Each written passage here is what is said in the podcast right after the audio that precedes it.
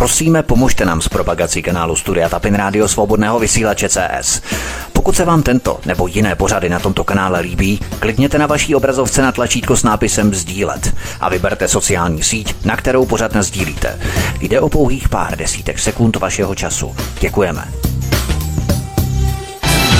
Příjemný, krásný, dobrý večer, dámy a pánové, milí posluchači od mikrofonu svobodného vysílače a nebo na kanále Odisí vás zdraví vítek, vítám vás při poslechu pořadu Chile 50 let po Pinochetovi. Dělníci mé země. Věřím v Chile a její osud. Jiní lidé překonají tuto temnou a hořkou chvíli, kdy se zrada snaží zvítězit. Mějte na paměti, že brzy se otevřou široké ulice – po nich budou kráčet svobodní lidé, aby vybudovali lepší společnost. Toto jsou moje poslední slova. Moje oběť nebude zbytečná. Ať žije Chile, ať žije lid, ať žijí pracující. To jsou poslední slova projevu čilského prezidenta Salvadora Allendeho na rozloučenou před jeho zavražděním. Tento rok 2023 je tomu přesně 50 let. Zdálo by se, jako by tato operace, která se odehrála před půl stoletím, s dneškem téměř vůbec nesouvisela. Opak je ovšem pravdou. Stovky tisíců lidských osudů bylo nenávratně zničených. Odlesky této brutality můžeme pozorovat až do dnes. Stíny diktátora, kterému američané pomohli k moci, se musí konečně dostat plně na světlo. 11. září 1973 Čilská armáda pod vedením generála Augusta Pinocheta rozdrtila demokraticky zvolenou vládu Unidad Popular národní jednotu Salvadora Allendeho. Cílem bylo nahradit pokrokovou demokraticky zvolenou vládu brutální vojenskou diktaturou. Tento vojenský převrat podporovala CIA. Přímou roli ve vojenském spiknutí sehrál tehdejší ministr zahraničí Henry Kissinger – Tajná role Nixonovy administrativy byla dostatečně zdokumentovaná. Tento i další převraty v Latinské Americe byl ovšem součástí širší americké operace Condor na instalaci a kontrolu loutkových vlád v Latinské Americe. V ještě širší perspektivě se roztočil diktát nadnárodních bank a korporací na ovládnutí většiny světa pod taktovkou Mezinárodního měnového fondu a Světové banky reformy a systém volného trhu s přímou cestou ke globalizaci chudoby. Banky a korporace začaly bohatnout, státní infrastruktura se začala privatizovat, světové napětí a nestabilita zvyšovat a mezi tím většina lidí globálně chudne. Obrovské planetární zdroje a majetky se koncentrují do stále menší hrstky globální oligarchie několika stovek nejmocnějších rodin planety. Čilský vojenský puč byl jedním z dalších výstřelů nové fáze americké militarizace. Podrobnosti o operaci Condor byly plně odhalené až v roce 1992, kdy paragvajský soudce José Fernández objevil tzv. archivy teroru, ve kterých byly podrobně popsané osudy tisíců latinoameričanů tajně unesených, mučených a zabitých bezpečnostními službami Argentiny, Bolívie, Brazílie, Chile, Paraguaje a Uruguaje. Tyto odtajněné archivy poskytly podrobnosti o 50 tisícech zavražděných, 30 tisícech zmizelých a 400 tisícech uvězněných osobách. Musíme se proto vypravit na samotný počátek operace Condor, abychom čilský převrat a instalaci vojenské chunty Augusta Pinocheta vnímali v plných souvislostech. Stejně jako si v souvislostech odhalíme na konci tohoto pořadu, kam tohle všechno vede až do dnes. Pojďme na první kapitolu. Operace 40. 11. prosince 1959 zaslal plukovník J.C. King, šéf oddělení CIA pro západní polokouli, důvěrné memorandum tehdejšímu řediteli CIA Elenu Delisovi. Plukovník J.C. King v něm tvrdil, že na Kubě existuje krajně levicová diktatura, která, pokud bude ponechaná v platnosti, podnítí podobné akce proti americkým korporacím v dalších latinskoamerických zemích. V důsledku tohoto memoranda šéf CIA Ellen Dulles založil operaci 40. Tento název získala proto, že původně se na této operaci podílelo 40 agentů. Později byl tento počet rozšířený na 70 agentů. Skupině předsedal Richard Nixon – Tracy Barnes se stal operačním důstojníkem skupiny, která se také nazývala Kubánská operační skupina. První schůzka, které Tracy Barnes předsedal, se konala 18. ledna 1960 v jeho kanceláři a zúčastnili se jí David Etley Phillips, E. Howard Hunt, Jack Esterline a Frank Bender. O dva měsíce později, 4. března 1960, explodovala v Havanském zálivu loď La Cubre, plující pod belgickou vlajkou. Byla naložená zbraněmi a municí, které byly vyslané na pomoc při obraně kubánské revoluce před jejími nepřáteli. Při výbuchu zahynulo 75 lidí a více než 200 jich bylo zraněno. Fabien Eskeland, důstojník oddělení státní bezpečnosti G2, později prohlásil, že šlo o první úspěšný čin provedený v rámci Operace 40. Tato Operace 40 se nezabývala pouze sabotážními akcemi. Ve skutečnosti se vyvinula v tým atentátníků. Jeden z jejich členů, Frank Starches, tvrdil – tato skupina atentátníků Operace 40 by na rozkaz přirozeně zavraždila buď příslušníky armády nebo politické strany cizí země, do které se chystáte infiltrovat, a v případě potřeby i některé vlastní členy, kteří by byli podezřelí z toho, že jsou cizími agenty. V té době jsme se soustředili výhradně na Kubu. Konec citace. Během několika následujících let Operace 40 úzce spolupracovala s několika protikastrovskými kubánskými organizacemi, včetně Alfy 66. Do projektu se zapojili také úředníci CIA a nezávislí agenti jako William Harvey, Thomas Kleins, Porter Goss, Gary Hemming, E. Howard Hunt, David Morales, Carl E. Jenkins, Bernard L. Barker, Barry Seal, Frank Sturgis, Tosh Plumley, a William C. Bishop. Mezi kubánské osobnosti, které operace 40 využívala, patřili Antonio Veciana, Luis Posada, Orlando Bosch, Rafael Quintero, Roland Masferrer, Eladio del Valle, Guillermo Novo, Rafael Villaverde, Carlos Bringier, Eugenio Martinez, Antonio Kesta, Hermino Díaz Garcia, Felix Rodriguez, Ricardo Morales Navarente, Juan Manuel Salvat, Isidro Borchás, Virgilio Paz, José Dionisio Suárez, Felipe Rivero, Gaspar Jiménez Escobedo, Nazario Sargent, Pedro Luis Díaz Lanz, José Basulto a Paulino Sierra. Michael Townley byl dalším agentem CIA, který se podílel na organizování vražd politických odpůrců – Spojil se s kubánskou skupinou nazvanou Chicagská chunta. Do této skupiny patřili Frank Sturgis, Orlando Bosch, Antonio Veciana a Aldo Vero Serafina. Tento operativní úderný tým, Chicagská chunta, byl ovšem rozpuštěný 21. listopadu 1963, tedy den před atentátem na Johna Kennedyho.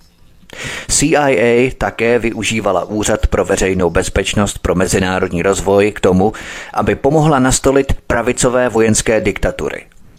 Patřil k nim i Daniel Mitrion, který v roce 1964 pomohl svrhnout prezidenta João Goularta v Brazílii. Podle Franka Solinase byl Daniel Mitrion po americké intervenci v roce 1965 také v Dominikánské republice, tedy na ostrově Hispaniola, který Dominikánská republika také sdílí z Haiti. V roce 1967 se Daniel Mitrion vrátil do Spojených států, aby se podělil o své zkušenosti a odborné znalosti v oblasti protipartizánské války v Agentuře pro mezinárodní rozvoj USAID ve Washingtonu. V roce 1969 se Daniel Mitrion přesunul do Uruguaye, opět pod USAID, aby dohlížel na úřad veřejné bezpečnosti. Zde Daniel Mitrion proslul extrémně brutálními formami mučení, což jsem popisoval ve třetím díle mého pětidílného cyklu Krvavá historie CIA. V té době vedla urugvajskou vládu velmi nepopulární strana Colorado. Richard Nixon a CIA se obávali možného vítězství levicové koalice Frente Amplio ve volbách, po vzoru vítězství vlády Unidad Popular, národní jednota v Chile, kterou vedl Salvador Allende. Pojďme na další kapitolu. Salvador Allende a jeho vzestup. Salvador Allende se narodil 26. června 1908 ve městě Valparaíso. Jeho otec byl bohatým právníkem a vyučoval Salvadora v tradicích humanistického ducha svobodných sednářů. Jako chlapec Salvador často naštěvoval anarchistického ševce, u kterého se seznámil s revolucionářskými teoriemi Karla Marxe a N.A. Bakunina. Salvador se stal národním přeborníkem v plavání a desetiboji. Byl slavný také jako boxer a svůdce žen. Už jako malý kluk věděl, čím chtěl být – prezidentem. V roce 1933 pomáhal mladý doktor Allende, tehdy mu bylo 25 let, založit socialistickou stranu Chile. Za to měl zakázáno provozovat medicínu.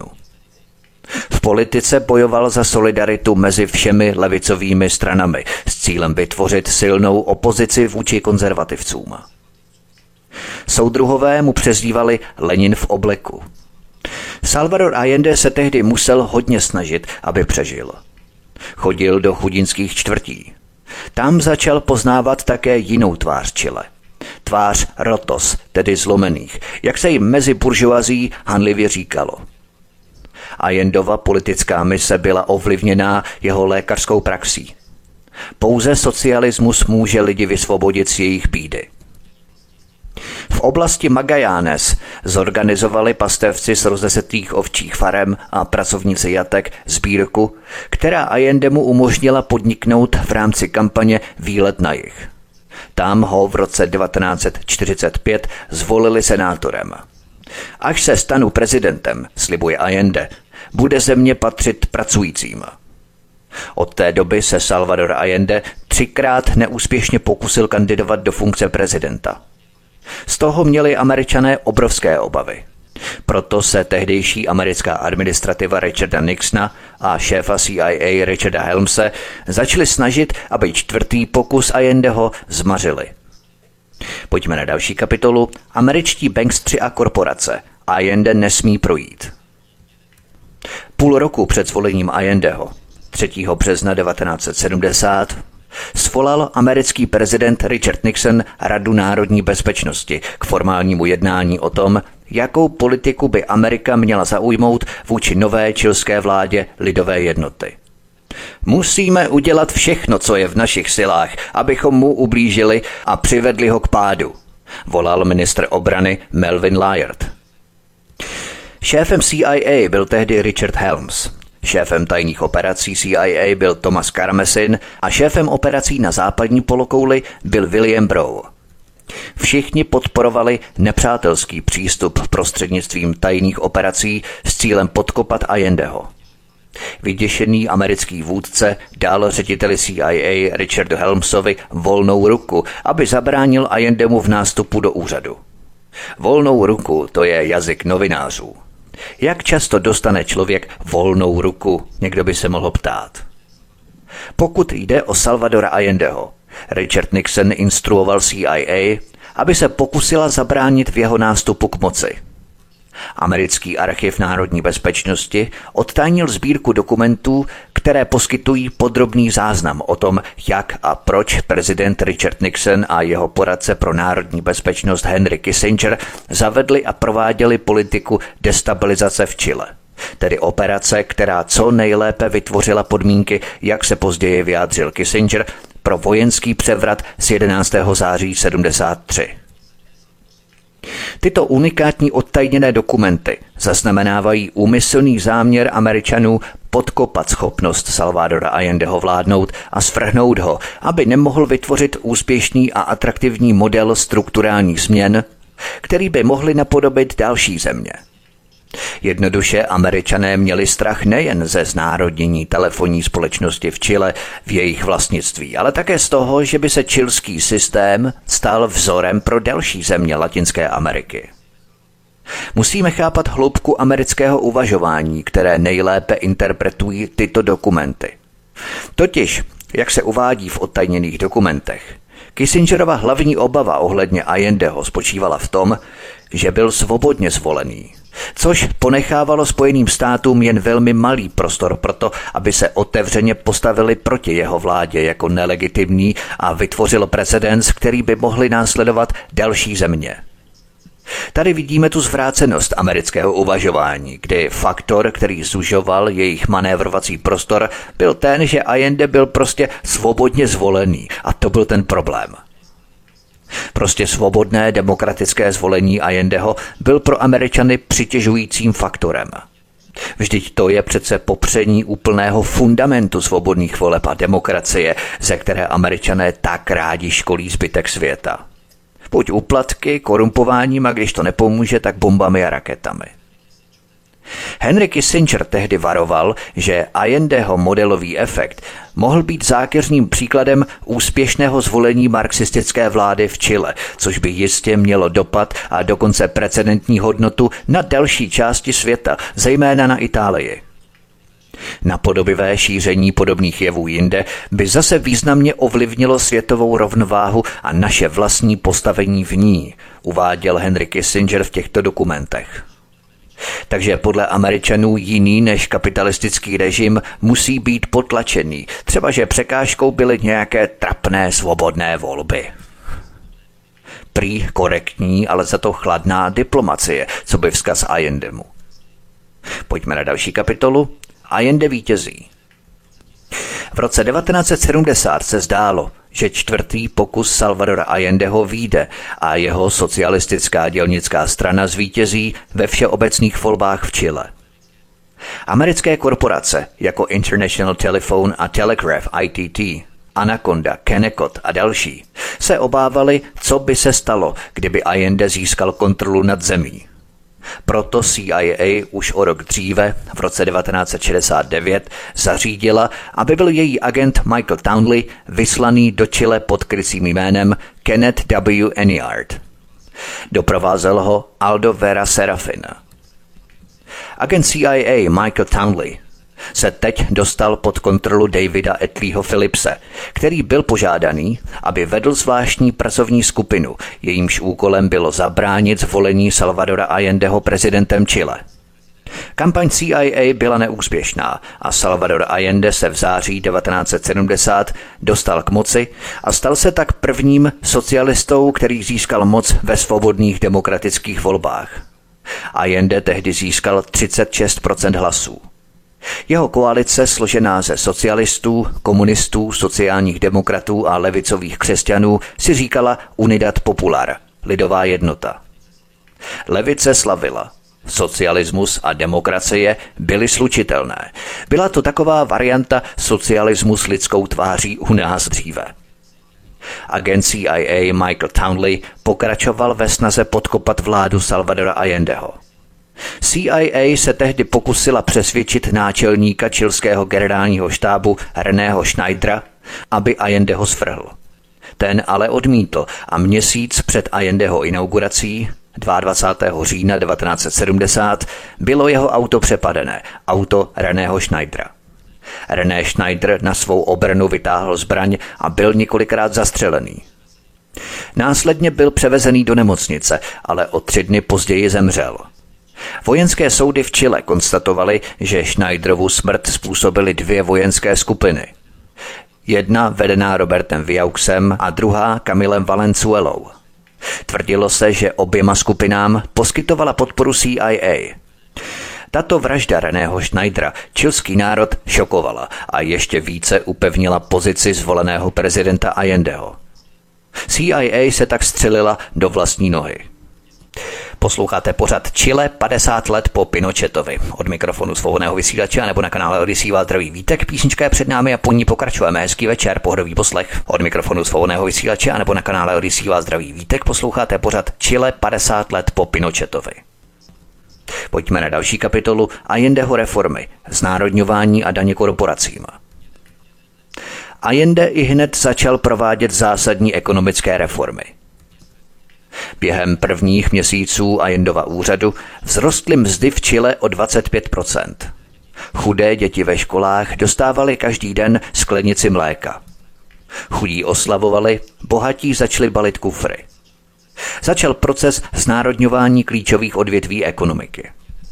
Allende zavedl vysoké daně na činnost nadnárodních korporací a uložil moratorium na zaplacení veřejného dluhu. Nezávislá suverénní země, která není zadlužená u zahraničních bank, to je přece nejhorší představa pro světovou oligarchii. Může si dělat, co chce. Chucky Kamata, největší měděný důl na světě v čilských Andách, vlastněný americkou korporací Anaconda Copper Company, byl znárodněný. Dalších 90 velkých čilských společností bylo také vyvlastněno. Pracující obsadili stovky podniků proti vůli vlády. Zemědělští pracovníci násilím zabírali zemědělskou půdu. Jejich slogan zněl k čertu s bohatými. Střední třídu zachvátila panika. A jen jeho vládě se situace vymkla z rukou a neměli sílu proti těmto trendům bojovat. To přirozeně nahrávalo pravici a zhrušovalo rovnováhu sil.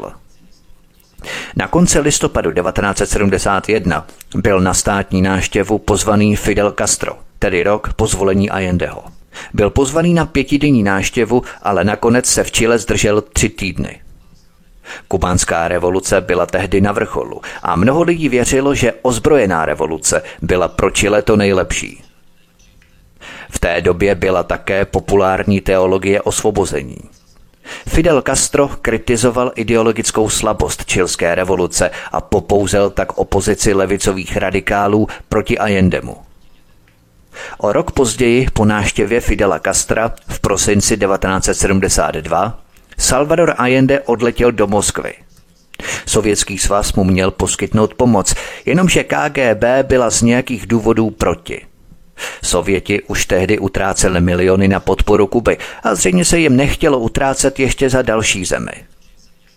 Ještě v tom neuměli chodit jako jejich kapitalističtí protěžci ze západu, kteří přes trvalé zadlužení tyto země ovládají na věky. Sověti také věřili, že režim v Chile bude brzy svržený, protože byl podle nich příliš demokratický a neprojevoval revoluční tvrdost s použitím zbraní. Leonid Brežněv zůstal neoblomný. Žádné peníze pro Chile. Po vyjednáváních řekl Allende svému lékaři. Mám kudlu v zádech. Velvyslanec Anatolij Dobrinin tehdy informoval Henryho Kissingera. Sovětský svaz Allendovi nepomůže. Nechce další Kubu nebo nový konflikt se spojenými státy. Konec citace. Sovětský svaz sice neslíbil Allendemu peníze, ale za to zbraně – kterými může spacifikovat armádu. Dějiným paradoxem je, že Salvador Allende vyslal do Moskvy Augusta Pinocheta, který se Sověty jednal. Na počátku roku 1973 byla podepsaná dohoda o dodávce zbraní. Jednalo se o tanky, děla a velké množství munice. Výměnou za tento nákup zbraní získala Chile půjčku v hodnotě 100 milionů dolarů. KGB ale o tom oficiálně nevěděla. Byla to tajná dohoda mezi těmito dvěma armádami obou zemí. Právě tyto zbraně byly později použité Pinochetem ve vojenském puči proti Allendemu, který sám Pinocheta pro ty zbraně před více jak půl rokem poslal. To jsou ty historické paradoxy. Pojďme na další kapitolu. CIA podněcuje nepokoje v Chile.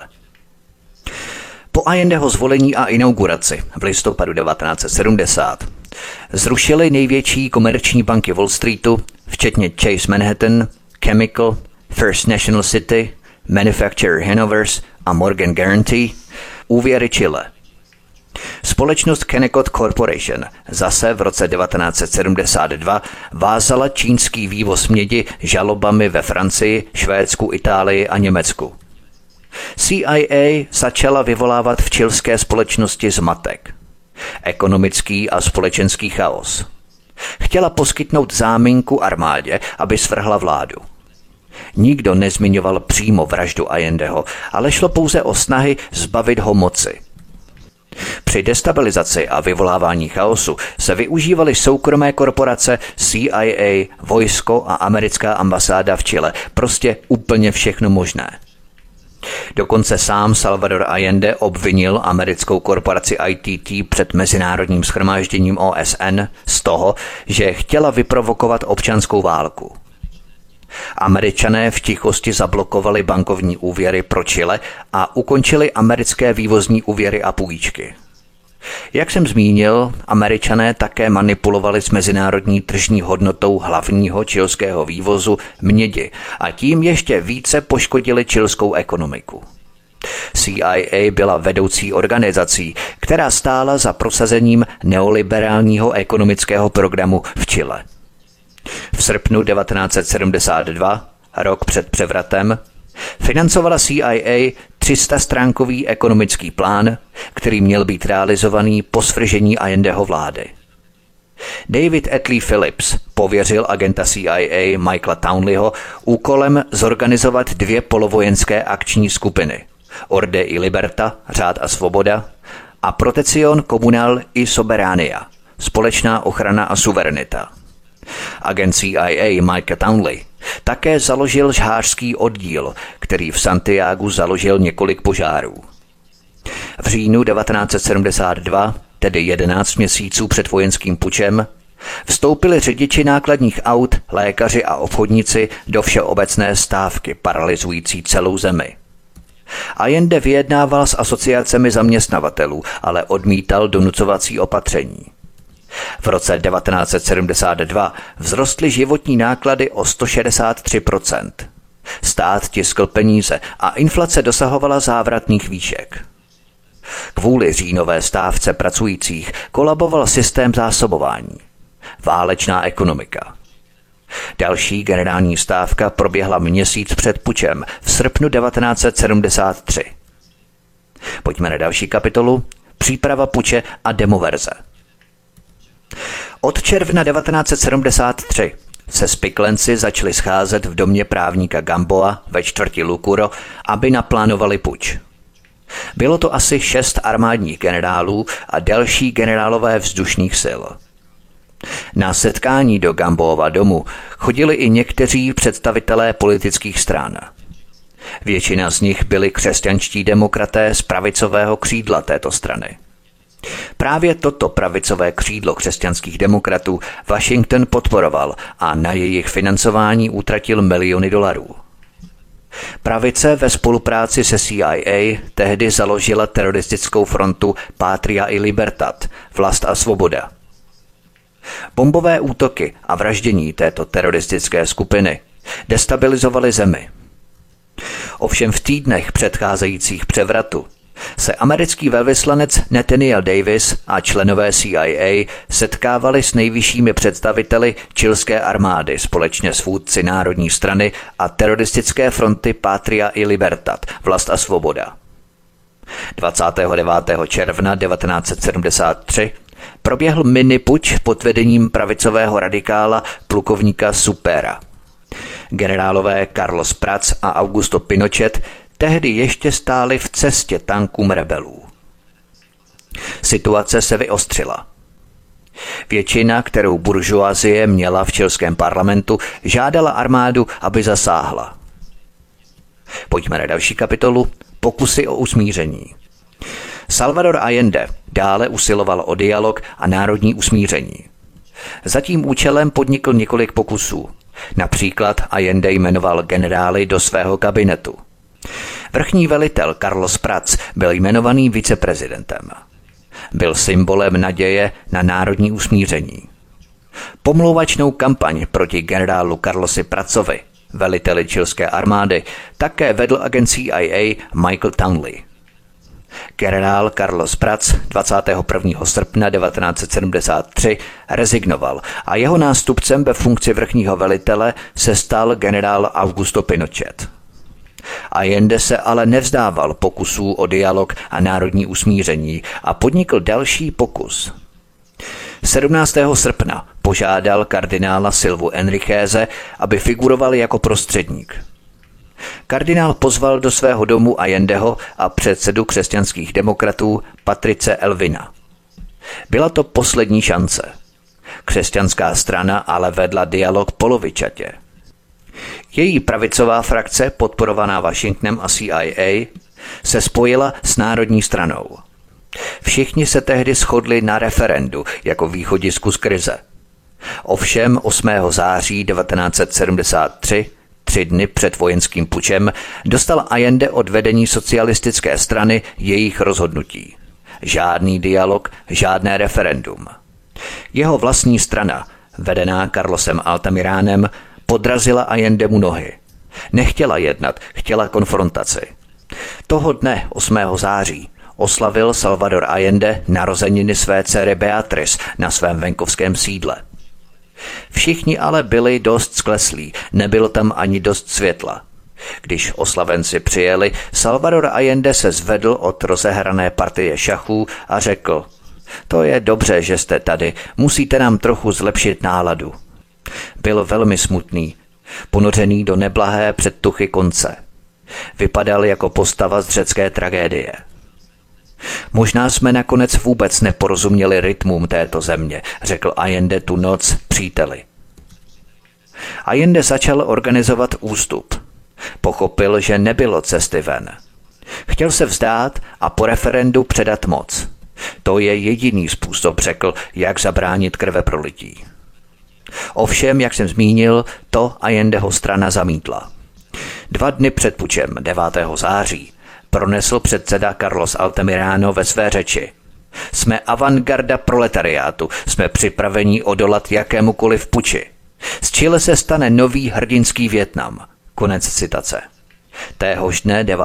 září námořnictvo převzalo iniciativu.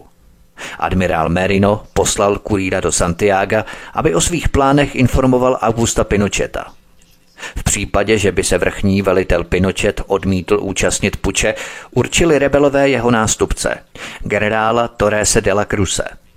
Pinochet se tlaku podvolil. V ten samý den 9. září naštívil Pinochet Salvadora Allendeho. Bylo to v neděli. Do puče zbývaly ještě dva dny. Allende pracoval na projevu, ve kterém chtěl vyhlásit referendum – Stále ještě byl čas na politické řešení, kterým chtěl Allende zažehnat hrozící masakr. Allende jasně při náštěvě generálů v tu neděli dva dny před pučem řekl Pokud už nás lidé nechtějí, tak odejdeme. Allende do poslední chvíle usiloval o mírové politické řešení. Klacky pod nohy mu házela na domácí scéně jak jeho socialistická strana, která nechtěla referendum, nechtěla dialog, tak i pravicová frakce křesťanských demokratů podporovaných CIA a Washingtonem, tak samozřejmě i Národní strana společně s armádou. Na zahraniční scéně na jeho svržení pracoval jeden velký tým. Za plánovaným převratem stál Wall Street, který pracoval v zákulisí se CIA, americkým ministerstvem zahraničí a čilskými ekonomickými elitami – včetně teroristické skupiny Patria i Libertat, Vlast a svoboda, se kterými se scházeli vysocí američtí představitelé týdny před pučem. Prostředníkem byl tehdejší ministr zahraničí Henry Kissinger. Henry Kissinger a šéf CIA Richard Helms byli ve Washingtonu strůjci této operace – Washington se rozhodl pomoci vojenským lídrům v Chile svrhnout Salvadora Allendeho a nastolit režim generála Augusta Pinocheta. Pinochet ale na Allendeho uchystal zákeřnou lest. Allende chtěl svůj projev o vypsání referenda pronést v pondělí 10. září. Pinochet se ho ale v tu neděli při náštěvě zeptal, jestli by svou řeč mohl pozdržet a namísto v pondělí jí pronést až ve středu 12. září kvůli interním problémům v armádě. Salvador Allende souhlasil. Pinochet už tehdy zatraceně dobře věděl, že puč chtějí spustit v úterý 11. září. Pojďme na další kapitolu. Čilské 11. září. Vojenský puč byl uskutečněný 11. září 1973. Puč začal ten den ráno. Čilské námořnictvo obsadilo město Valparaiso a zatklo více než tisíc stoupenců Allendeho vlády. Salvador Allende okamžitě odjel do prezidentského paláce La Moneda, ale špatně vyhodnotil míru nebezpečí. V hlavním městě Santiago de Chile převládal klid před bouří. Armáda vyčkávala, až bude Allende v paláci. Centrum města pak bylo odříznuté od okrajových čtvrtí dělnické třídy. Salvador Allende svolal do své kanceláře své nejbližší spolupracovníky. Několik ministrů, přátelé a 20 členů tělesné stráže – Salvador Allende ještě stále očekával pomoc od loajálních jednotek pod vedením vrchního velitele Augusto Pinocheta. Allende byl stále přesvědčený o Pinochetově lojalitě, dokud neuslyšel prohlášení vojenské chunty ten den ráno v 8 hodin a 32 minut. Cituji. Prohlášení 11. září 1973. Čilská armáda a policie vyhlašují. Za prvé, Prezident musí okamžitě složit svůj úřad do rukou armády. Za druhé, armáda a policie se dohodla na historické a zodpovědné misi osvobození vlasti od marxistického jha a nastolení práva a pořádku. Konec citace. Ultimátum mělo vypršet v 11 hodin, kdy armáda chtěla začít palác bombardovat. Čtyři tisíce vojáků obklíčilo prezidentský palác La Moneda – 20 tělesných strážců v paláci a 8 střelců na střeše sousedního ministerstva práce ovšem stále drželi celou armádu v šachu. A Jendeho tělesní strážci vymýšleli plán útěku, a Allende ho odmítl. Jende se nevzdával, ale vyjednával po telefonu, aby mohly ženy, sekretářky a několik novinářek, včetně jeho dvou dcer, Beatrice a Isabel, opustit palác Moneda – ty nakonec odešly. Muž, který prosazoval vizi demokratického socialismu, zůstal nakonec ve svém paláci úplně sám. Obklíčený čtyřmi tisíci vojáky.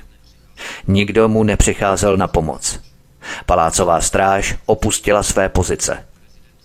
Útok na prezidentský palác La Moneda začal v 11 hodin 52 minut dopoledne. Necelou hodinu po vypršení ultimáta. Letoun Hawk Hunter na palác po 21 minut pálil střely. Salvador Allende se rozhodl, že ještě naposledy veřejně promluví a vytočil telefonní spojení na rádio Magallanes. Bylo to jeho poslední spojení s vnějším světem. Měl na hlavě helmu, byl předkloněný k telefonu, aby mohl mluvit. Nebyl si opravdu jistý tím, zda rádio Magallanes jeho slova opravdu vysílá. Tuto řeč si nijak nepřipravoval, neměl žádné poznámky. Jeho slova vycházela z hlouby jeho duše. Dělníci mé země, rádio Magajánes brzy utichne a můj tichý kovový hlas už se k vám nikdy nedostane. Ale to nevadí. Budete si mě pamatovat jako důstojného muže, loajálního ke svému národu a k záležitostem pracujících. Lidé se nesmí ani podřídit, ani obětovat. Věřím v Chile a její osud. Jiní lidé překonají tuto temnou a hořkou chvíli, kdy se zrada snaží zvítězit. Mějte na paměti, že brzy se otevřou široké ulice. Po nich budou kráčet svobodní lidé, aby vybudovali lepší společnost. Toto jsou moje poslední slova. Moje oběť nebude zbytečná. Ať žije Chile, ať žije lid, ať žijí pracující. Salvador Allende byl nakonec zavražděný v bojích v prezidentském paláci La Moneda. Podle CIA spáchal sebevraždu. Posloucháte pořad Chile 50 let po Pinochetovi. Od mikrofonu svobodného vysílače nebo na kanále Odisí vás zdraví vítek. Písnička je před námi a po ní pokračujeme. Hezký večer, pohodový poslech. Od mikrofonu svobodného vysílače nebo na kanále Odisí vás zdraví vítek. Posloucháte pořad Chile 50 let po Pinochetovi. Pojďme na další kapitolu. Diktátor Pinochet na scéně. Po převzetí moci generálem Augustem Pinochetem, šéfem vojenské chunty, se začaly dít věci – Volby byly pozastavené, tisk byl cenzurovaný, tisíce Čilanů bylo mučeno a zabito poté, co CIA předala seznam podezřelých s kvadrám smrti vojenské chunty Augusta Pinocheta. I tady důstojník CIA Ted Shackley hrál důležitou roli při svržení Salvadora Allendeho v Chile. Tento agent CIA, Ted Shackley, dříve rozjel v Laosu obří obchod s pašováním opia, heroinu a drog do Ameriky. Probíral jsem to v mém pětidílném cyklu Krvavá historie CIA. Byla třeba také zveřejněná platba CIA šéfovi tajné policie generálu Manuelu Contrerasovi Sepuldovi, šéfovi obávané tajné policie Pinochetova vojenského režimu, o kterém CIA věděla, že se podílí na porušování lidských práv po Allendeho smrti. Allendeho stoupenci a odpůrci chunty byli uvězněni. Byla zřízená mučící centra – Fotbalové zápasy na stadionech v Santiago nahradily popravy. Mrtvoly byly splavované po řece Mapako.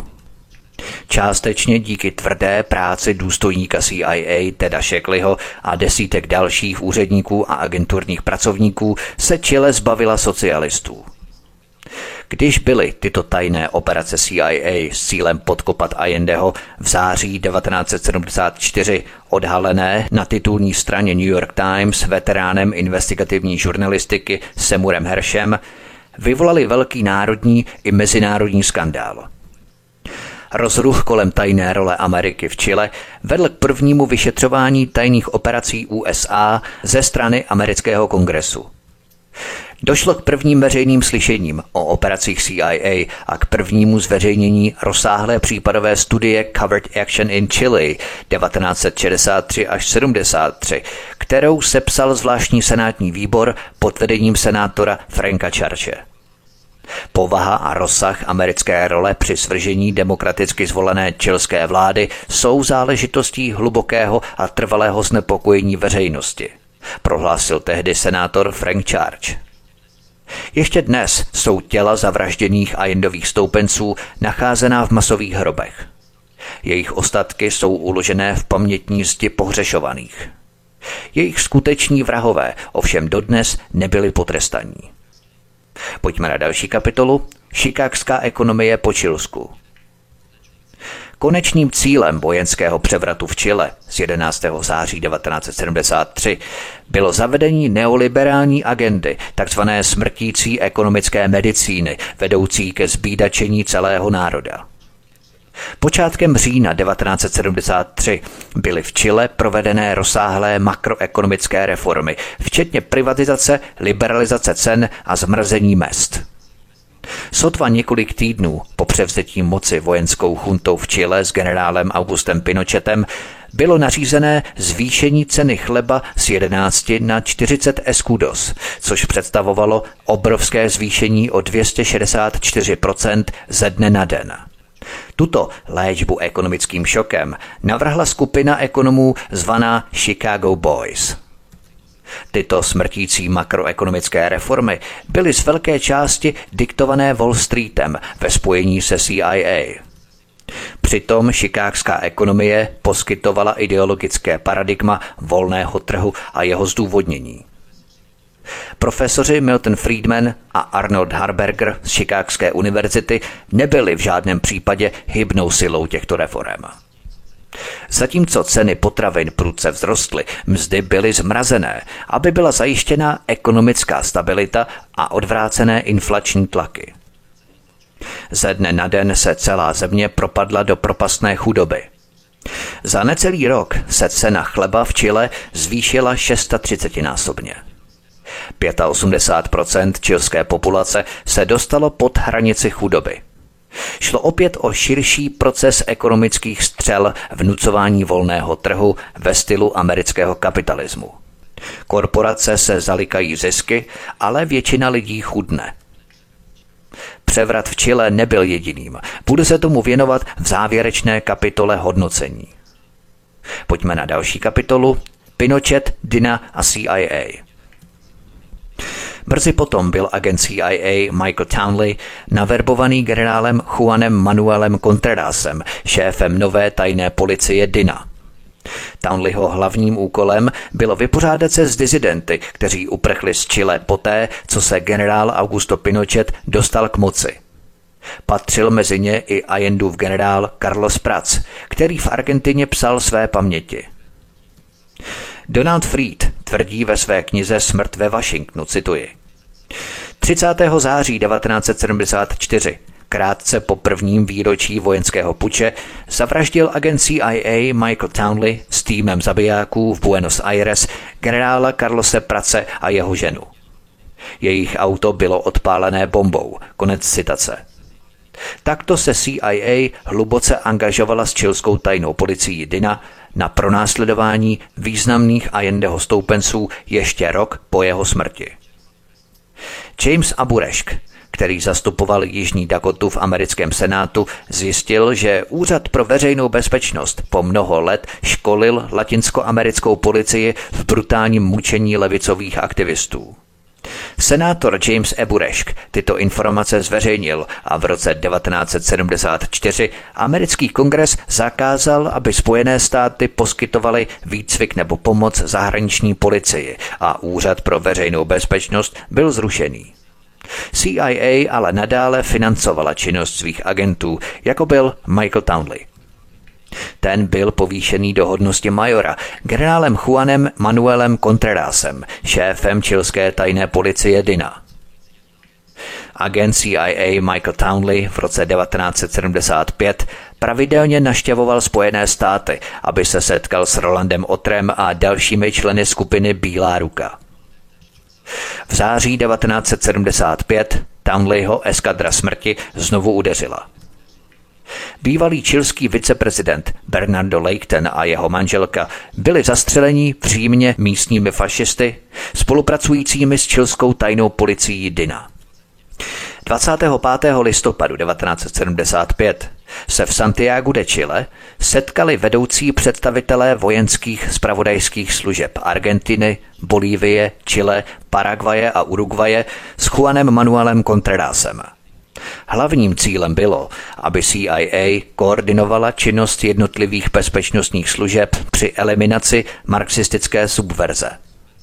Operace Kondor získala tichý souhlas Spojených států, které se obávaly marxistické revoluce v regionu. Cílem byli oficiálně levicoví partizáni, ale ve skutečnosti šlo o všechny druhy politických odpůrců – Například v Argentíně bylo vojenskou vládou zavražděno odhadem 30 tisíc socialistů, odborářů, příbuzných aktivistů a tak dále. Donald Fried tvrdí, že 29. června 1976 se agent CIA Michael Townley setkal s Bernardem de Torresem, Armandem Lópezem Estradou, Hectorem Duranem a generálem Juanem Manuelem Contrerasem Sepulvedou. Následující měsíc Frank Castro, Luis Posada, Orlando Bosch a Guillermo Novo založili koordinaci sjednocených revolučních organizací KORU. KORU částečně financoval Guillermo Hernández Cartaya, další veterán ze zátoky sviní, úzce spojený se CIA. Guillermo Hernández Cartaya byl později obviněný z praní špinavých peněz, obchodu s drogami a zbraněmi a z pronevěry. Federální prokurátor řekl Pítu Brutovi, že se na něj obrátil důstojník CIA, který mu vysvětlil, že Guillermo Hernández Cartaya udělal spoustu věcí, za které mu byla vláda zavázaná a požádal ho, aby stáhl obvinění proti němu. Jeden z majamských policejních veteránů řekl autorům knihy Assassination on Embassy Row, vydané v roce 1980, cituji. Kubánci uspořádali schůzku Koro na žádost CIA. Kubánské skupiny v polovině 70. let řádily a Spojené státy nad nimi ztratili kontrolu. Spojené státy tedy podpořili toto setkání, aby se všichni vydali stejným směrem a byli opět pod kontrolou Ameriky. Konec citace. Bylo zdůrazněno, že George Bush starší byl ředitelem CIA, když se toto setkání konalo. Frank Castro řekl deníku Miami Herald, proč pomohl založit koru. Domnívám se, že Spojené státy zradili bojovníky za svobodu na celém světě. Vycvičili nás k boji, vymývali nám mozky, jak bojovat a teď zavírají kubánské exulanty do vězení za to, co je v prvních letech učili dělat. Konec citace. Pojďme na další kapitolu. Orlando Letelier. Orlando Letelier byl čilským diplomatem v exilu. Působil v socialistické vládě Salvadora Allendeho, který byl v roce 1973 svržený pučem podporovaným spojenými státy. Orlando Letelier byl předtím Pinochetovou chuntou zajatý, mučený a uvězněný. Ovšem na mezinárodní nátlak byl ovšem po roce propuštěný. Byl pozvaný do Washingtonu, kde se stal vedoucím pracovníkem Institutu pro politická studia, ředitelem Transnacionálního institutu a profesorem na Americké univerzitě. Ještě důležitější ale bylo, že se stal vůdčím hlasem čilského odporu. Díky svému lobbingu zabránil tomu, aby bylo Pinochetovu režimu poskytnuto několik půjček. To osudové ráno 21. září 1976 jel Orlando Letelier se svou asistentkou Roní Moffitovou a jejím manželem do práce, když pod jeho autem vybuchla bomba. Odstřelila mu spodní polovinu těla a usekla obě nohy. Letící střepiny prostřelili hrtan a prořízli krční tepnu Roní Mofitové, která seděla na sedadle spolujezdce. Oba brzy poté zemřeli. V té době byl ředitelem CIA George Bush starší, otec ex-prezidenta George Bushe. Oba se později stali americkými prezidenty. CIA, latinskoamerický vražedný aparát a mezinárodní obchod s drogami byly propojené. Zní to jako fikce. Kde myslíte, že autoři takovýchto fikcí berou nápady, kým se inspirují do filmů? Dnes je už známé, že Orlando Letelier byl zavražděný na příkaz čilské spravodajské agentury DINA za pomoci nadnárodního společného vražedného aparátu. Jednalo se o operaci Condor, kterou pomáhala vytvořit CIA. Operací Condor a jejími drogovými souvislostmi se teď budu chvilku zabývat, i když jsem to dělal i předtím, v podstatě celý tento pořad. Důležité je zejména to, že čilská rozvědka Dina Kondor a kubánští američané, kteří se podíleli na Letelierově vraždě, byli také zapojení do obchodu s drogami. Je také známé, že krátce před vraždou zablokoval tehdejší ministr zahraničí Henry Kissinger návrh naléhavého varování amerického ministerstva zahraničí, které bylo směřované latinskoamerickým státům Kondoru, aby se nezapojovali do atentátů. Pozoruhodné varování, že američané chtěli varovat latinskoamerické státy, aby se do atentátů nezapojovali, ale Henry Kissinger toto varování zablokoval. Takže dal latinskoamerickým státům Kondoru zelenou v tomto atentátu v rámci celé operace Kondor. Dva dny po vraždě obdržel tehdejší ředitel CIA George Bush starší oběžník, ve kterém se objevily spekulace, které se ukázaly jako pravdivé, že pokud si čilská vláda skutečně objednala Letelierovu vraždu, mohla si na tu vraždu najmout majamské kubánské zločince. Přesto se ještě několik týdnů po vraždě v americkém tisku objevovaly zprávy, že, jak napsal list New York Times, FBI a CIA prakticky vyloučili, že by Orlando Leteliera zabili agenti čilské vojenské chunty. Dokonce CIA měla ve svých spisech důkazy proti čilské rozvědce Dina, když se FBI vydala na schůzku s Georgem Bushem ohledně spolupráce CIA na vyšetřování Letelierovy vraždy. George Bush starší ovšem tyto spisy nepředal, čímž se pravděpodobně dopustil maření spravedlnosti. Tehdejší ředitel CIA George Bush starší samozřejmě zatraceně dobře věděl, že do toho atentátu byla zapojená čínská tajná policie DINA a několik jejich smluvních agentů. Členů operace Mockingbird ale prozradil historku, která se snažila zakrýt roli, kterou CIA a čilská tajná policie Dina při vraždách sehrály. Na této dezinformační kampani se podílel i agent CIA William F. Buckley. Velmi zajímavé je, že bratr Williama F. Buckleyho, James Buckley, se setkal s agenty CIA Michaelem Townleym a Guillermem Novem v New Yorku pouhý týden předtím, než byl Orlando Letelier zavražděný. Tato neochota amerických úřadů vyšetřovat souvislosti mezi Letelierovým atentátem a čilskou rozvědkou Dina byla měřítkem tehdejšího spolčení mezi Washingtonem a Chile. Kondor se v podstatě stal teroristickou sítí. CIA svým působením v Chile přispěla ke vzniku této hrůzy. Zejména existují jasné důkazy o tom, že atentátu na Orlando Leteliera bylo možné zabránit a nestalo se tak. I v těch nejlepších popisech Letelierova atentátu se obvykle opomíjí drogový aspekt vraždy. Přitom kubánské nacionalistické hnutí, z jehož řad byli Letelierovi kubánští vrazy vybraní, se financovalo spašování drog organizovaného čilskou rozvědkou DINA. To, že americká vláda kryla atentát financovaný drogami ve svém hlavním městě, je další stopou k většímu vzorci, totiž k opakovanému zapojení drogového obchodu do vražd souvisejících se CIA. Posloucháte pořad Chile 50 let po Pinochetovi. Od mikrofonu svobodného vysílače nebo na kanále Odisí zdraví vítek. Písnička je před námi a po ní pokračujeme. Hezký večer, pohodový poslech. Od mikrofonu svobodného vysílače nebo na kanále Odisí vás zdraví vítek. Posloucháte pořad Chile 50 let po Pinochetovi. Pojďme na další kapitolu. Další souvislosti atentátu. V říjnu 1976 zahynulo při explozi v polovině letu 455 společnosti Kubana, letícího z Barbadosu, všech 73 osob na palubě. Mezi nimi bylo i všech 24 mladých sportovců z kubánského šermířského týmu, který získal zlatou medaili. Policie na Trinidadu zatkla dva Venezuelany, Ermána Ricarda a Freddyho Luga – Hermán Ricardo pracoval pro bezpečnostní agenturu, kterou ve Venezuele vlastnil Luis Posada. Přiznal, že spolu s Freddy Lugem nastražili v letadle dvě bomby. Hermán Ricardo tvrdil, že bombový útok zorganizovali Luis Posada a Orlando Bush. Když byl majitel venezuelské bezpečnostní agentury Luis Posada zatčený, byla u něj nalezená mapa Washingtonu, na které byla vyznačená denní trasa do práce Orlando Leteliera.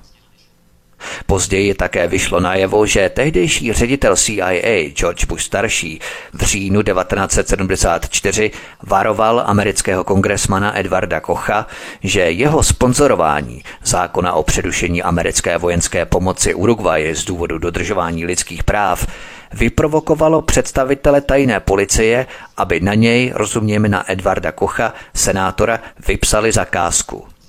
Podle dokumentů a rozhovorů, které získal John Vanks pro svou knihu The Condor Years 2004, obdržel šéf stanice CIA v Montevideu v červenci 1976 informaci, že dva vysoce postavení urugvajští spravodajští důstojníci – diskutovali o možnosti, aby čilská tajná policie DINA vyslala do Spojených států své agenty, kteří by senátora Edvarda Kocha zabili.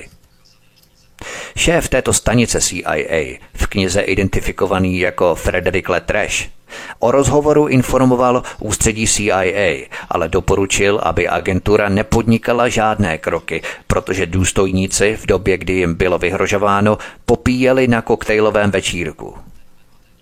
Teprve po atentátu na Orlanda Leteliera CIA Edvarda Kocha na plánovaný atentát upozornila a sdělila zpravodajské informace FBI a americkému ministerstvu zahraničí.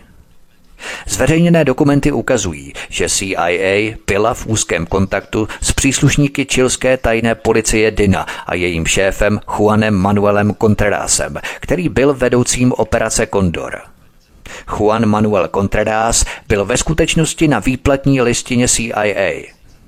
V listopadu 2000 byl administrativou Billa Clintona zveřejněný telegram z roku 1978 amerického velvyslance v Paraguaji Roberta Whitea ministru zahraničí Cyrusu Vencovi v rámci projektu Odtajnění Chile.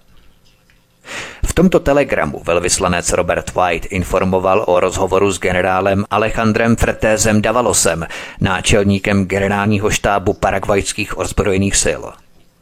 Ten ho informoval, že šéfové jeho amerických spravodajských služeb zapojení do projektu Condor udržují vzájemný kontakt prostřednictvím amerického komunikačního zařízení v zóně panamského průplavu, které pokrývá celou Latinskou Ameriku. Americký velvyslanec Robert White se obával, že by spojení Ameriky s projektem Condor mohlo být během vyšetřování Letelierovy vraždy veřejně odhalené. Americké ministerstvo zahraničí a CIA měli dostatek zpravodajských informací, aby podnikli konkrétní kroky ke zmaření plánování vraždy Orlanda Leteliera. Tyto kroky byly zahájené, ale nikdy nebyly realizované. Hexen Ryan, který pracoval pro Henryho Kissingera, to později přiznal. Věděli jsme poměrně brzy, že vlády zemí Jižního kužele v létě 1976 plánovali nebo alespoň hovořili o nějakých atentátech v zahraničí. Zda bychom tomu mohli zabránit, kdybychom se do toho pustili, nevím, ale neudělali jsme to. Konec citace. FBI nakonec nabila přesvědčení, že atentát na Orlanda Leteliera zorganizoval agent CIA Michael Towney. V roce 1978 Chile souhlasilo s jeho vydáním do Ameriky. Michael Townley se přiznal, že najal pět protikastrovských kubánských exulantů, aby nastražili nálož na Letelierovo auto. Ze zločinů byly nakonec obviněni Guillermo Novo, Ignacio Novo, Virgilio Paz Romero Dionisio Suarez a Alvin Ros Díaz. Agent CIA Michael Townley souhlasil s poskytnutím důkazů proti těmto mužům výměnou za dohodu, v jejím šrámci se přiznal k jedinému obvinění ze spiknutí za účelem spáchání vraždy a byl mu uložený desetiletý trest. Jeho manželka Mariana Kajechasová také souhlasila se svědectvím výměnou za to, že nebude stíhaná. 9. ledna 1979 začal ve Washingtonu soudní proces Guillermem Novem, Ignáciem Novem a Alvínem Rosem Diasem. Generál Augusto Pinochet odmítl povolit vydání Virgilia Pazaromera a Dionisia Suareze, dvou důstojníků čilské tajné policie DINA. Všichni tři byli shledaní vinnými z vraždy. Guillermo Novo a Alvin Ross byli odsouzeni na doživotí. Ignacio Novo dostal 80 let. Krátce po tomto procesu byl agent CIA Michael Townley propuštěný v rámci programu na ochranu svědků. Pojďme na poslední kapitolu Závěr globalizace chudoby. V mém trojdílném pořadu Haiti Somálsko západu jsem hovořil o trvalé americké militarizaci nejen Latinské Ameriky, ale i karibské oblasti – Jde stále o tentýž vzorec. Globální vnucování reform Mezinárodního měnového fondu a Světové banky. Všude můžeme vysledovat tentýž rukopis. Čím více americké nadnárodní korporace bohatnou spolu s vojensko-průmyslovým komplexem, tím více většina lidí chudne. Globalizace a válka jsou spojené nádoby.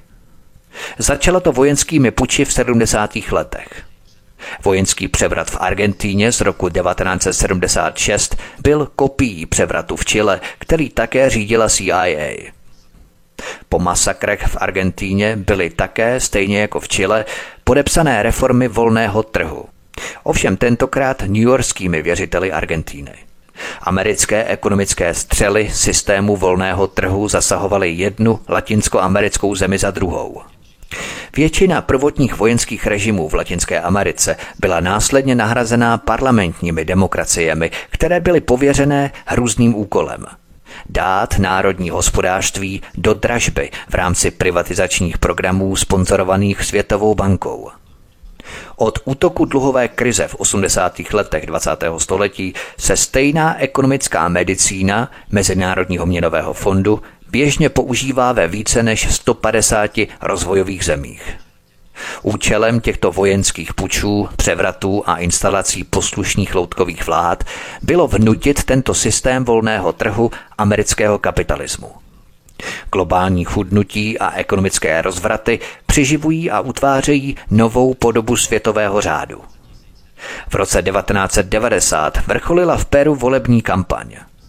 Odstupující vláda prezidenta Elena Garcii byla zařazená na černou listinu Mezinárodního měnového fondu. Novým prezidentem se 28. července 1990 stal Alberto Fujimori. A sotva o několik dní později udeřila ekonomická šoková terapie, tentokrát s obrovskou razancí. Peru bylo potrestané za to, že se nepodřídilo diktátu Mezinárodního měnového fondu. Cena pohoných hmot v Peru byla zvýšená 31krát a cena chleba zrostla více než 12krát během jediného dne. Mezinárodní fond jednal v zákulisí v úzké spolupráci s americkým ministerstvem financí. Tyto reformy, prováděné ve jménu demokracie, byly mnohem ničivější než reformy uplatňované v Chile a Argentině pod pěstí vojenské vlády. Alberto Fujimori proslul také sterilizací 300 tisíců žen v peruánských Andách, což jsem probídal v mém trojdílném pořadu depopulace planety. Pohledněme ale i na další kontinenty. Africká Rwanda, navzdory vysoké míře chudoby, dosáhla v 80. letech minulého století pozoruhodné soběstačnosti v produkci potravin. Od počátku 90. let byla Rwanda jako fungující národní hospodářství zničená. Její kdysi dynamický zemědělský systém byl destabilizovaný. Mezinárodní měnový fond požadoval otevření domácího trhu dumpingu přebytků obilí z Ameriky a Evropy. Cílem bylo povzbudit rvanské zemědělce k větší konkurenceschopnosti. To je většinou fráze pro zničení domácího zemědělství. Nebo další země v Africe v 80. a v 90. letech. Kenia, Nigérie, Egypt nebo Maroko. Nebo například v Ázii, Indie, Větnam, Bangladeš nebo Filipíny, všude proběhl stejný vzorec ekonomické manipulace a politického vměšování washingtonských institucí. V Indii, která byla přímým důsledkem reform mezinárodního měnového trhu, byly miliony lidí dohnaných k hladomoru, aby začali být osvobozovaní nadnárodními seminářskými agrokorporacemi typu Monsanto, které Indii chtějí vyvádět z hladomoru geneticky modifikovanými plodinami pšenice nebo obilí a kukuřice. Ve Větnamu, který patří k nejúspěšnějším světovým ekonomikám produkujícím rýži, vypukly hladomory na místní úrovni, které byly přímým důsledkem zrušení cenových kontrol a deregulace trhu s obilím. Osud Brazílie nebo Jižní Koreje je podobný v rámci finančního krachu v letech 1997 a 98. Tady zase Mezinárodní měnový fond prosazoval zájmy měnových a burzovních spekulantů. Tyto reformy volného trhu, sponzorované Mezinárodním měnovým fondem, vstoupily do nové fáze v 90. letech. Rozšířili své smrtící sevření na země bývalého východního bloku. Od roku 1989 se rozsáhlé oblasti bývalého Sovětského svazu od Pobaltí až po východní Sibiř ocitly v propasné chudobě, včetně samotného Jelcinovského Ruska. Stejně drastické reformy na chudnutí obyvatel začaly probíhat v té době i v bývalé Jugoslávii. Byl spuštěný program bankrotu, který vypracovali ekonomové Světové banky – v letech 1989 až 90 bylo v Jugoslávii zlikvidováno přibližně 1100 průmyslových podniků a propuštěno více než 614 tisíc průmyslovních pracovníků. Podrobně jsem to probídal v prvním díle mého pětidílného cyklu Válka proti Jugoslávii. A to byl jen začátek mnohem hlubšího ekonomického štěpení v Jugoslávské federaci, která probíhala na celém Balkáně – Například v Albánii hrál hlavní roli Mezinárodní měnový fond při ničení reálné ekonomiky a urychlení rozpadu bankovního systému Albánie. Ale američané pokračovali dál. Americké a britské jednotky vtrhly do Iráku, zničili jeho veřejnou infrastrukturu a zabili tisíce civilistů. Po 13 letech ekonomických sankcí uvrhla tato banka celou populaci do chudoby. Stejně tak tomu je v Afghánistánu, kde znovu po 20 letech vládne Taliban. Rozhodnutí o invazi do Iráku nemělo nic společného se Sadámovými zbraněmi hromadného ničení nebo jeho údajnými vazbami na Al-Kaidu. Irák vlastní 11% světových zásob ropy, což je více než pětinásobek amerických zásob. Širší oblast Blízkého východu a střední Asie, sahající od cípu arabského poloostrova až po Kaspické moře, zahrnuje přibližně 70% světových zásob ropy a zemního plynu. V důsledku invaze se irácká ekonomika dostala pod jurisdikci americké vojenské okupační vlády, vedené generálem ve výslužbě J.M. Gardnerem, bývalým generálním ředitelem jednoho z největších amerických výrobců zbraní. V Iráku byl zavedený americký dolar jako zástupná měna, podobně jako tomu bylo v Bosně a Hercegovině v rámci Daytonské dohody z roku 1995. Jako nástroj hospodářského drancování byl použitý spirálovitě rostoucí zahraniční dluh Iráku. Byly stanovené podmínky, celé národní hospodářství bylo dané do dražby. Mezinárodní měnový fond a Světová banka byly povolané, aby legitimizovali drancování iráckého ropného bohatství. Američané potřebovali získat nepřerušovaný přístup k zásobám ropy a plynu v Perském zálivu. To potvrdil i dokument amerického centrálního velitelství z roku 1995. Proto potřebovali strategickou pozici Kosova na trase ropovodů a plynovodů z Kaspického moře do západní Evropy. A nejenom pro trasy plynu a ropy, ale i pro drogové trasy. Libie s jejím obrovským ropným bohatstvím, vodárenskou infrastrukturou vykutanou doslova z pouště, školstvím a zdravotnictvím zdarma za Muamara Kadáfího, se dnes potácí hluboko pod hranicí chudoby. Pojednával o tom můj trojdílný dokument o Libii. Proto jsou američané až na Ukrajině a mají základny po celé Evropě.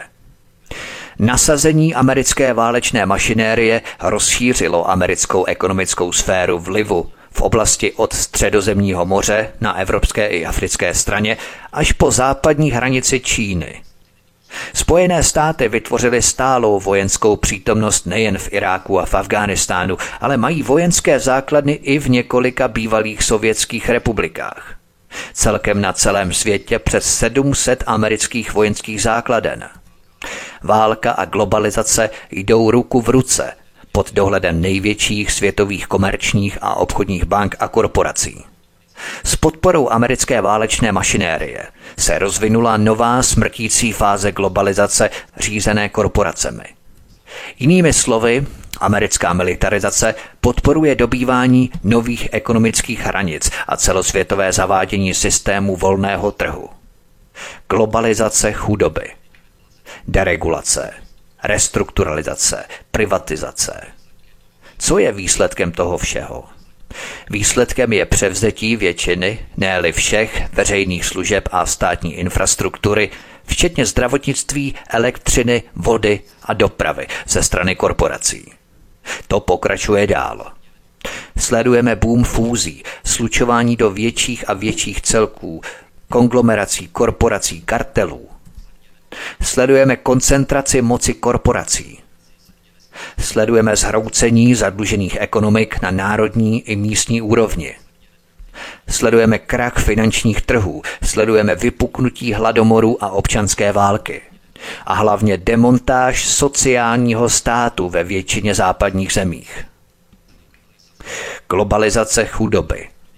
Tato globalizace chudoby rozšiřuje své sevření do všech hlavních regionů světa, včetně západní Evropy a Severní Ameriky. Byl nastolený nový světový řád, který ničí národní suverenitu a práva občanů.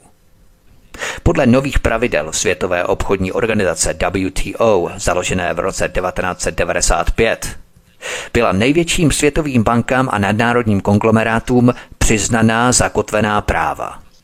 Veřejné dluhy se spirálovitě zvyšují, státní instituce se hroutí a hromadění soukromého bohatství několik stovek nejbohatších rodin na planetě neúprosně postupuje. Vojenský puč v Chile byl jenom jedním střípkem v této stavebnici. Stavebnici umetání cesty globalizaci chudoby. Umetání cesty nadnárodním korporacím a kartelům největších bank. Musíme pochopit, že militarizace, tedy armáda, je jenom prostředkem k dosažení těchto cílů. Vojensko-průmyslový komplex se také do sytosti napakuje. Konec konců zbrojařské koncerny typu Carlyle Group jsou toho jasným příkladem. Cílem je ale nastolení systému nového světového řádu autokracie a monopolu kde nerozhodují už národní vlády, ale kde rozhodují nadnárodní korporace a bankovní kartely, u kterých jsou národní vlády trvale zadlužené. Jejich trojskými koňmi jsou národní centrální banky. přes které jednotlivé vlády kontrolují. To jsem probíral v mém pořadu centrální banky jako trojské koně. Bude velmi těžké se z tohoto smrtícího sevření vymanit. Kdo to zkusil, byl zavražděný.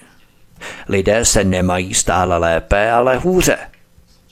Současný systém se už ani nepokouší, ani nesnaží slibovat nám šťastnější budoucnost. Ovšem právě přece o to by měl systém usilovat, nebo ne?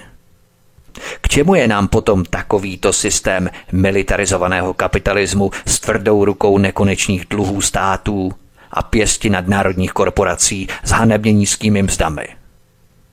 Přemýšlejme a skládejme si tyto střípky do souvislostí. Střípky, jako je například americká angažovanost ve vojenském puči v Chile. To by bylo všechno pro tento pořad, milí posluchači. Já vám moc děkuji za pozornost, moc vám také děkuji, že komentujete, posíláte vaše různé postřehy, dojmy, návrhy, po případě další informace, které máte a že sdílíte tento pořad na diskuzních forech, na platformách, sociálních sítích, e-maily, kdekoliv, kamkoliv. Prostě budu velmi rád i za jakoukoliv interakci s váma, když budete lajkovat tento pořad na kanále Odyssey, sdílet a samozřejmě se registrujete na kanál Odyssey a stisknete tlačítko odebírat tady v tomto kanálu a máte tady samozřejmě i kapitolky opatřené časovými značkami, takže si můžete kdykoliv přehrát konkrétní část, konkrétní pasáž, vrátit se k tomu a přehrát si Je to taková vychytávka, která usnadňuje výrazně orientaci. Tak, to by bylo všechno, milí posluchači od mikrofonu svobodného vysílače nebo na kanále Odisí vás zdraví Vítek. Já vám moc děkuju. Děkuji vám za vaše komentáře i k minulým pořadům a budu rád, když se s vámi opět příště setkám znovu. Prosíme, pomožte nám s propagací kanálu Studia Tapin Rádio Svobodného vysílače CS. Pokud se vám tento nebo jiné pořady na tomto kanále líbí, klikněte na vaší obrazovce na tlačítko s nápisem Sdílet a vyberte sociální síť, na kterou pořád sdílíte. Jde o pouhých pár desítek sekund vašeho času. Děkujeme.